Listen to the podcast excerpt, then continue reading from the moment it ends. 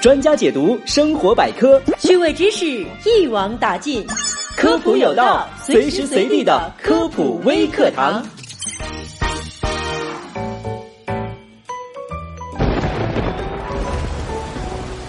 淅淅沥沥，黏黏糊糊，雨断断续续的下。北方的同志们，你们是无法理解南方一年一度的梅雨季的。踏进家门，你以为自己仿佛置身于湿地；打开窗户，你以为自己身处仙境。到哪儿都自带 BGM，雨一直下。雨一直下，气氛不算热。今天我们的科普有道就来跟您说说梅雨的那些事儿。梅雨指初夏向盛夏过渡的一段阴雨天气，因连绵阴雨正值长江中下游梅熟时节，因此也叫黄梅雨。入梅时间一般在六月六号到六月十五号之间，出梅总在七月八号到七月十九号之间。早在近代已有夏至之雨名曰黄梅雨的记载，唐宋以来对梅雨更是多有琢磨。柳宗元写“梅熟迎时雨，苍茫值晚春”。宋代贺铸因写下“一川烟草，满城风絮，梅子黄时雨”，被誉为贺梅子。同时代的更新诗话当中也有“江南五月梅熟时，淋雨连旬，谓之黄梅雨”的描述。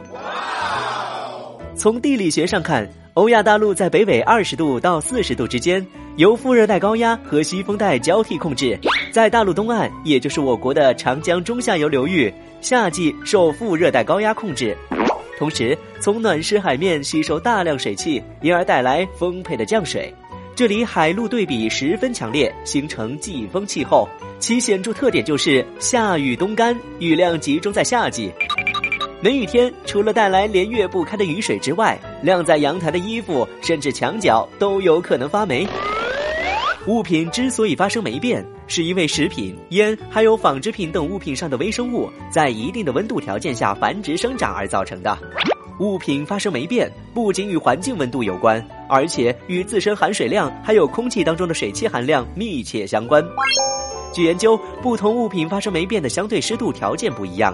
比如，当粮库温度在二十度到三十五度，相对湿度大于或等于百分之八十五的时候，粮食就容易发生霉变。